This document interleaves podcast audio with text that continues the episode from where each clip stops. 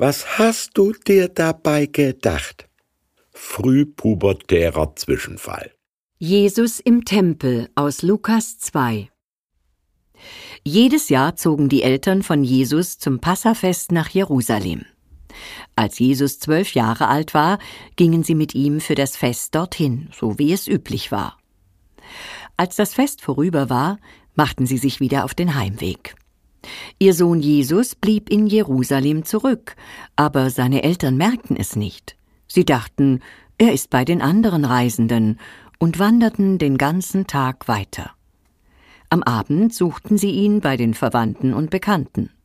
Doch sie konnten ihn nicht finden. Da kehrten sie nach Jerusalem zurück und suchten ihn dort. Am dritten Tag entdeckten sie ihn endlich im Tempel. Dort saß er mitten unter den Lehrern.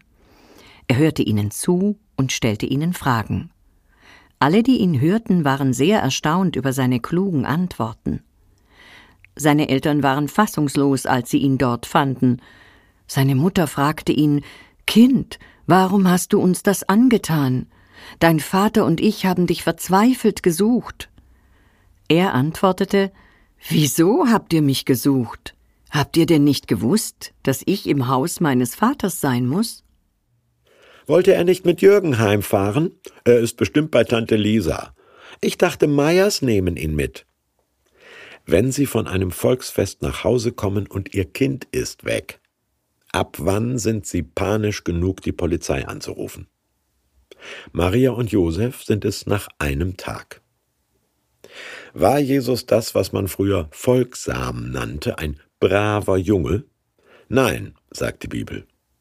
Waren Maria und Josef umsichtige Eltern? Zumindest dieses eine Mal nicht. So eine Verletzung der Aufsichtspflicht würde jede Erzieherin den Job kosten. Die pädagogischen Chaostage der heiligen Familie stehen im selben Kapitel wie die Weihnachtsgeschichte. Lukas 2, der unromantische Teil. Am dritten Tag entdeckten sie ihn endlich.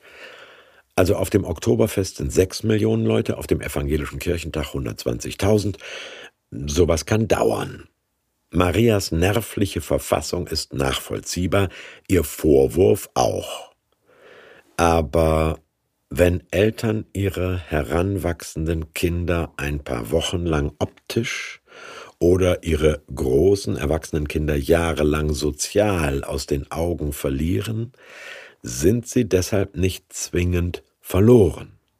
Ab Pubertät oder Adoleszenz auf ihrer Identitätssinn oder sogar Gottsuche suchen und finden sie andere Gesprächspartnerinnen und Partner.